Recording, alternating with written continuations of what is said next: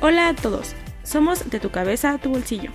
En esta ocasión hablaremos sobre cómo debemos empezar a incrementar nuestros ahorros desde casa para fortalecer y sobrellevar de manera óptima nuestros gastos futuros. Quédate con nosotras y descubre nuevas estrategias para cuidar tu dinero. Bienvenidos.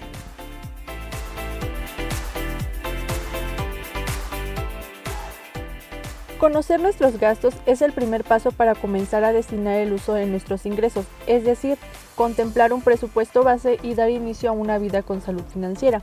Comienza registrando por escrito o en un archivo digital todos tus ingresos y gastos mensuales, y si ya tienes este hábito, puedes replantear tus gastos, reflexionar si son estrictamente necesarios y si no es así, eliminarlos de tu registro. Para lograrlo, debes ser selectivo y elegir como prioritaria las necesidades reales, por ejemplo, una renta, comida, pago de servicios o transporte. Esto es suficiente para disciplinar la asignación de tus ingresos, gastar de forma inteligente y empezar a construir un patrimonio.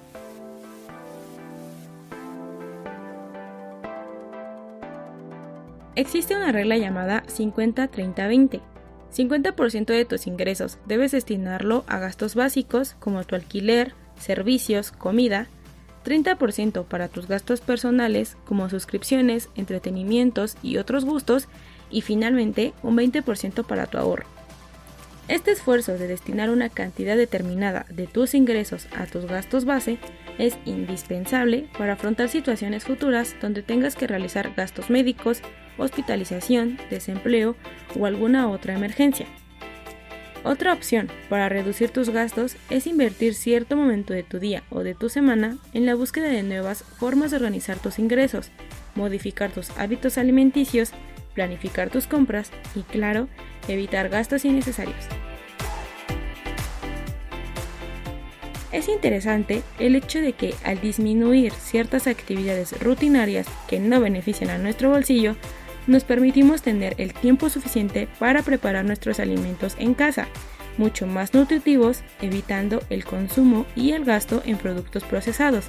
De esta manera, fortalecemos nuestra salud y aliviamos nuestro bolsillo.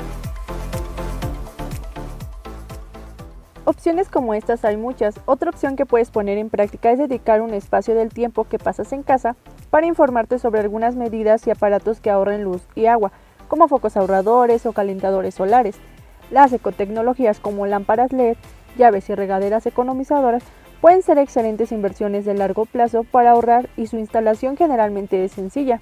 Y por supuesto que si te cuento que estas implementaciones reducen entre 100 y 400 pesos mensuales de consumo de energía, ya no suena tan mal, ¿cierto?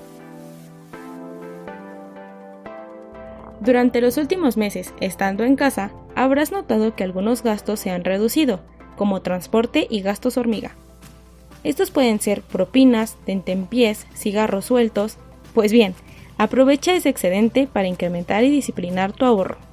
Apégate al presupuesto que ya has elaborado y monitorea mes a mes la evolución de tus gastos, para no perder oportunidades en mejorarlos o perder de vista factores de riesgo que obstaculicen tu esfuerzo. Plantéate metas para incentivarte y poder sentir una mayor satisfacción al irlas cumpliendo gracias a tu disciplina.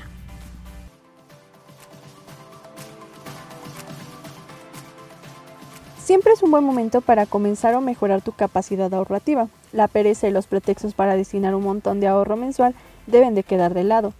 Si te has interesado por conocer más sobre la planificación de un presupuesto o de las distintas estrategias para reducir tus gastos, Síguenos y no te pierdas los próximos episodios, ya que estaremos hablando más a profundidad de cómo elaborar un primer bosquejo presupuestario y de distintas herramientas digitales en las que te podrás apoyar para gestionar, organizar y cuidar tu dinero. ¡Chao!